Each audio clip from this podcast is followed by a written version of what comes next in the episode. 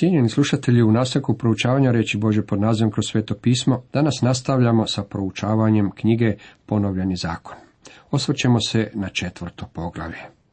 Tema ovom poglavlju glasi upozorenje novom naraštaju. Čitamo tekst ovog poglavlja. A sada Izraele poslušaj zakone i uredbe kojima vas učim da biste ih vršili i tako poživjeli te unišli i zaposlili zemlju koju vam daje Jahve Bog otaca vaših. Niti što nadodajte onomu što vam zapovjedam, niti što od toga oduzimite, vršite zapovjede Jahve Boga svoga što vam ih daje.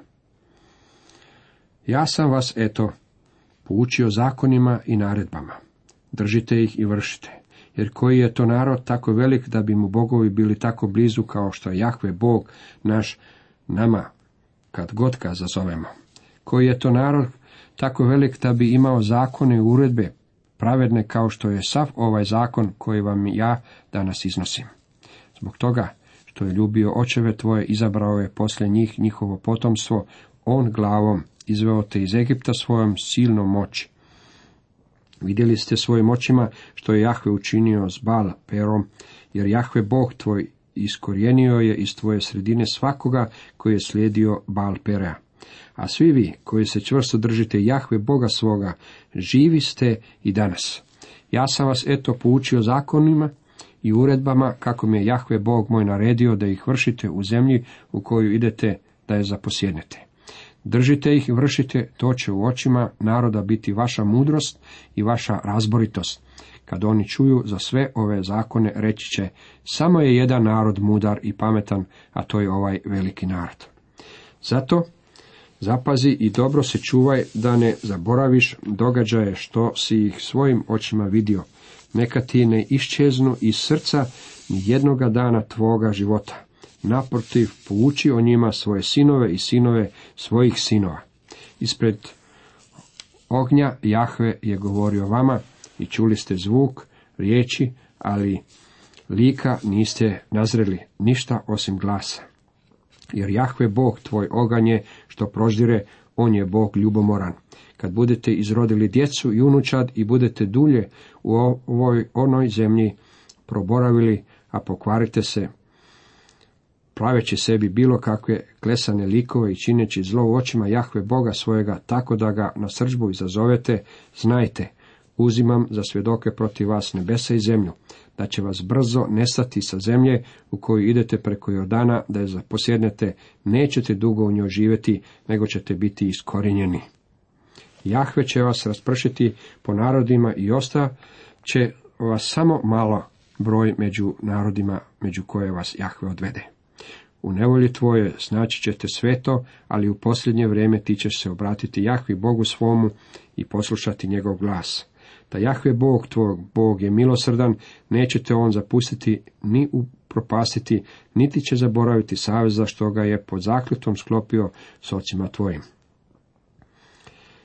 Je li ikad koji narod čuo glas Boga gdje govori ispred ognja kao što se ti čuo i na životu ostao? Ili pokušali koji Bog da ode i uzme sebi jedan narod usred drugog naroda kušnjama, znakovima, čudesima i ratom, jakom rukom i ispruženom nišicom, uza silne strahote, kao što je sve to na vaše oči učinio za vas Jahve Bog vaš u Egiptu. Zbog toga što je ljubio očeve tvoje, izabrao je poslije njih njihovo potomstvo. On glavom izveo je tebe i sve iz Egipta svojom silnom moći. Ovo je zakon što ga je Mosije postavio pred Izraelce. Ovo su upute, zakoni i uredbe što ih je Mosije dao Izraelcima kad su izišli iz Egipta. Ovim poglavljem završava Mojsije pregled Izraelovih pustinskih iskustava. Došli su do istočne obale rijeke Jordan i nalaze se pored gore nebo, a Mojsije daje narodu posljednje upute. Ovdje se nalaze samo dvojica iz naroda koji su na tom putovanju od početka, Jošua i Kaleb. Većina ljudi su pokopani u pustinji ili im se kosti bijele pod pustinskim suncem. Novi je naraštaj sada spreman ući u obećanu zemlju, ali prije nego što uđu, Mojsije im daje pregled pustinskih iskustava i zagovara im poslušnost Bogu koji im je tako dobar. Mojsije ih nagovara na poslušnost Bogu. A sada Izraele, poslušaj zakone i uredbe kojima vas učim da biste ih vršili i tako poživjeli te unišli i zaposili zemlju koju vam daje Jahve Bog otaca vaših. Niti što nadodajte onome što vam zapovjedam, niti što od toga oduzimljite. Vršite zapovjedi Jahve, Boga svoga, što vam ih daje. Oni moraju vršiti Bože zapovjedi, ne samo slušati ih, već ih i vršiti. Zapazite kako oni nisu trebali ništa dodavati zakonu, niti su od njega trebali išta oduzimati. Trebali su mu biti poslušni i to u onakvom obliku kakvog ga je Bog dao. Da je Izrael držao zakon, kakav blagoslov bi to bio. Ali ovdje nalazimo prikaz naroda kojem je bio dan zakon pod najpovoljnijim okolnostima, ali kojega nije mogao držati. Nitko neće biti opravdan pred Bogom po zakonu. Zašto ne? Je li to zbog toga što je Bog pristran? Ne. Već je to stoga što je tijelo po sebi pogrešno. U tome je problem. Kao što sam već napomenuo, ova knjiga naglašava dvije velike teme, ljubav i poslušnost. Možda niste svačali kako je ljubav velika tema starog zavjeta, ali jest ovdje u četvrtom poglavlju Mojsije nagovara ovaj novi naraštaj na poslušnost Bogu, a zato im daje i razloge. Prvo, Bog želi očuvati Izrael i njegov napredak. Ovaj prvi stih nam daje uputu da moraju biti poslušni gospodinu i njegovim zakonima i uredbama kako bi preživjeli te unišli i zaposlili zemlju. Poslušnost Bogu je jedini temelj na osnovu kojeg ih Bog može blagosloviti. Drugo, Izraelova poslušnost bit će izraz zahvalnosti Bogu. Ja sam vas eto poučio zakonima i uredbama, držite ih i vršite. Jer koji je to narod tako velik da bi mu bogovi bili tako blizu kao što je Jahve Bog naš nama kad god ga zazovemo? Koji je to narod tako velik da bi imao zakone i uredbe pravedne kao što je sav ovaj zakon koji vam ja danas iznosim? Bog ih je tako obilno blagoslovio da mu oni moraju iskazati zahvalnost svojom poslušnošću. Treće, Božja ljubav bi trebala poticati njihovu poslušnost. Zbog toga što je ljubio očeve tvoje, izabrao je poslije njih njihovo potomstvo, on glavom izveo te iz Egipta svojom silnom moći. Ovo je prvi puta u Bibliji da Bog kaže nekome kako ga ljubi. Bog je pokazao da ljubi čovjeka od početka knjige postanka, ali sve do sada nije ništa o tome govorio. Ovo je prvi puta da se ta tema spominje.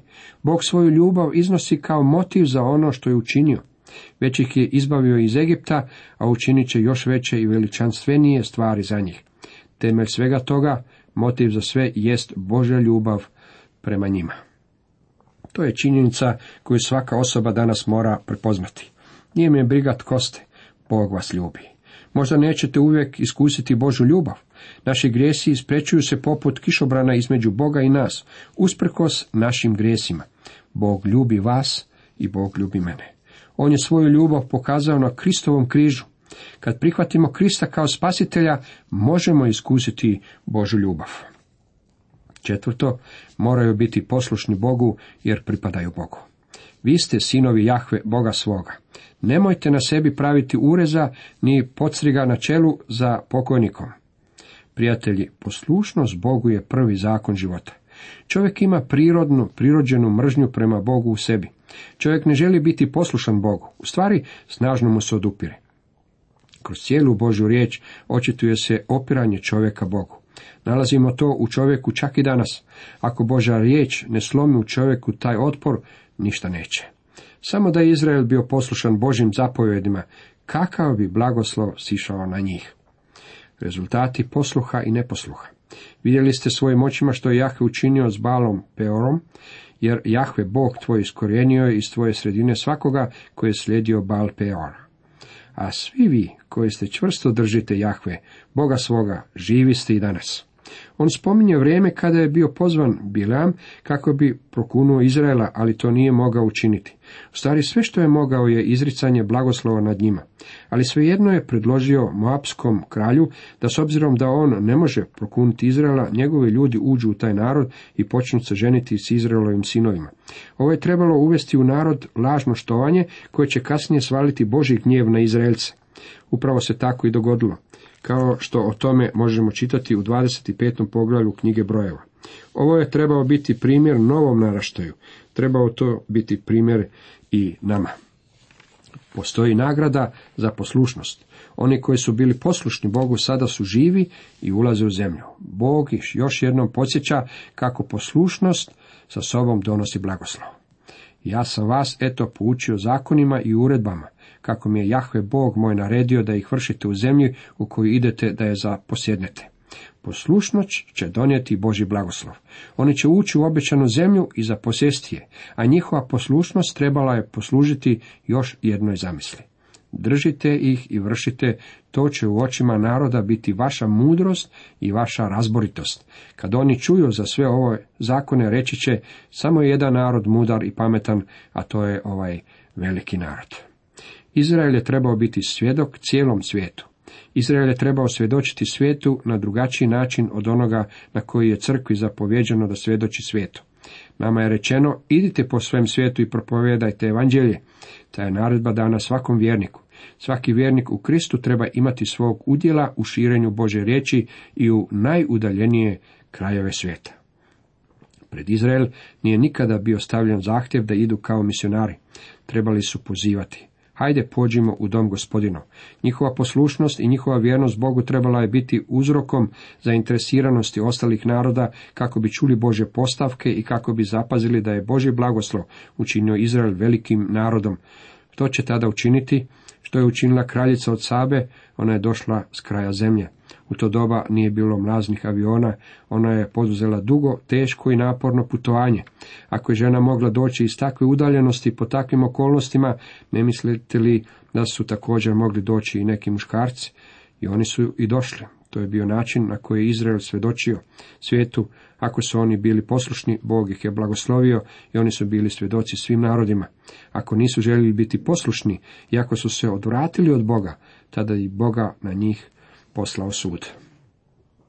Zato pazi i dobro se čuvaj da ne zaboraviš događaje što si ih svojim očima vidio. Neka ti ne iščeznu iz srca ni jednoga dana tvoga života. Naprotiv, pouči o njima svoje sinove i sinove svojih sinova. Bog je Izraelu povjerio veliko breme poučavanja. Oni su trebali biti poslušni Bogu i te iste stvari trebali su prenositi na svoju djecu i unuke. Najveći poduhvat nekog naroda je obrazovanje. Vjerojatno najveći neuspjeh nekog naroda neuspjeh u poučavanju. Dovoljno je pogledati u propuste u procesu obrazovanja i znati gdje leže uzroci mnogim problemima s današnjom mladeži, a i ne samo s njom. No nije problem samo u osnovnim i srednjim školama ili fakultetima. Znate li gdje leži pravi problem? Srce problema i u obitelji. Bog je rekao svome narodu, ja želim da vi poučavate svoju djecu i unuke. Neuspjeh u poučavanju je neuspjeh oca i majke kod kuće. Ovo je bila velika odgovornost koju je Bog stavio na svakog roditelja u Izraelu. Prijatelji, ako se odlučite za dovođenje na ovaj svijet vašeg djeteta, tada ste i odgovorni za to dijete. Naš problem danas nije u odnosima sa stranim državama ili u ekonomiji, naš je problem u obitelji. Bog će današnje rastavljene i prezaposlene roditelje držati odgovornima za današnje promašene živote ovog svijeta koji nikad nisu upoznali uputu, ljubav, brigu i komunikaciju od roditelja. Kako je odgovorno biti roditelj, Bog to jasno stavlja na znanje Izraelu. Kad je Izrael podbacio na obiteljskom planu, Boga je osudio. Ovo poglavlje nalazimo bogatim. Htio bih sada prijeći na 12. stih. Ispred ognja Jahve govori o vama, čuli ste zvuk riječi, ali lika niste nazreli ništa osim glasa. Gospodin Isus jasno je rekao, Bog je duh i koji se njemu klanjaju, trebaju se klanjati u duhu istini. Ljudi nisu nikad imali nikakvu sličnost s Bogom. Gospodin Isus je postao čovjekom, ali nam Biblija ne daje nikakav opis onoga kako je izgledao. Možda ćete sada misliti da sam ja sitničar, ako već niste došli do tog zaključka, ali ja ne vjerujem u slike Isusa Krista. Ja znam kako mnogi dragi ljudi misle kako im slika Isusa Krista pomaže u njegovom štovanju. Dopustite mi citirati što je rekao jedan stari škotski komentator Biblije. Ljudi nikad ne slikaju slike Isusa Krista dok ne izgube njegovu prisutnost u srcima. On nam je danas potreban u srcima, a ne u boji na slikarskom platnu. Ovo su velike vječne istine koje nam Bog iznosi u ovom poglavlju. Upute koje je dao Izraelcima tada velika su načela koja bismo i mi danas trebali sprovoditi u život, jer je istina vječna. Jer Jahve Bog tvoj oganje što proždire, on je Bog ljubomoran. Kad budete izrodili djecu i unučad i budete dulje u onoj zemlji probavili, a pokvarite se praveći sebi bilo kakve klesane likove i čineći zlo u očima Jahve Boga svojega, tako da ga na srđbu izazovete, znajte, uzimam za svjedoke protiv vas nebesa i zemlju, da će vas brzo nestati sa zemlje u koju idete preko Jordana da je zaposjednete. Nećete dugo u njoj živjeti, nego ćete biti iskorenjeni. Jahve će vas raspršiti po narodima i ostat će vas samo malen broj među narodima, među koje vas Jahve odvede. Taj je narod još uvijek svjedok, svjedok u svojoj neposlušnosti. Danas oni su raspršeni diljem svijeta. Zašto? Zato jer su učinili ono što im je Bog zabranio činiti. Znam da će mi netko ukazati na činjenicu kako se oni nalaze opet u svojoj zemlji i kako su opet narod. Da, ali su u nevoljama, nisu li? Kada ih Bog vrati u tu zemlju kao što je predvidio, neće imati nevolje koje imaju danas. Izrael kao narod još uvijek je pod Božjim sudom jer je svoja leđa okrenuo Bogu. Sud će doći na svaki narod koji odbaci, ovo je velika pouka za nas danas. U nevolji tvoje znači ćete sve to, ali u posljednje vrijeme ti će se obratiti Jahvi Bogu svomu i poslušati njegov glas. Ovo je prvo spominjanje razdoblja velikih nevolja koje neizbježno dolazi.